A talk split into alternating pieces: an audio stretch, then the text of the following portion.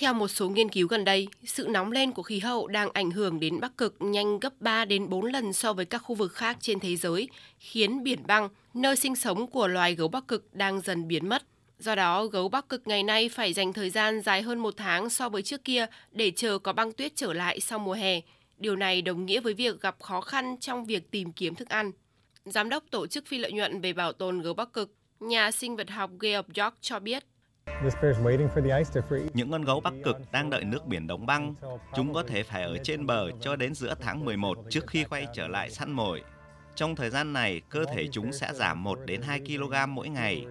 Chúng có thể đối phó với tình trạng này trong khoảng 180 ngày trước khi bắt đầu gặp sự cố. Theo báo cáo được công bố năm 2020 trên tạp chí Biến đổi khí hậu tự nhiên, một số quần thể môi trường sống của gấu Bắc Cực đang dần biến mất, khiến chúng khó sống sót, thậm chí có nguy cơ tuyệt chủng.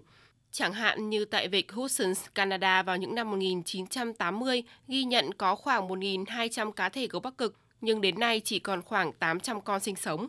Trong khi đó, qua mỗi mùa hè băng biển có xu hướng tan nhanh hơn, nhưng các đợt hình thành băng mới ngày càng trễ lại.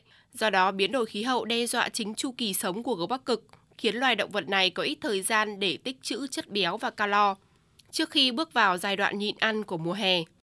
Trước thực trạng trên, các nhà khoa học nhận định số phận ngày càng mong manh của loài gấu Bắc Cực chính là lời cảnh tỉnh cho nhân loại, khi Bắc Cực được coi là chiếc áp kế điều hòa không khí cho sức khỏe của trái đất. Tuy nhiên, số phận của những con gấu trắng vẫn nằm trong tay chúng ta nếu con người biết thay đổi hành vi của mình.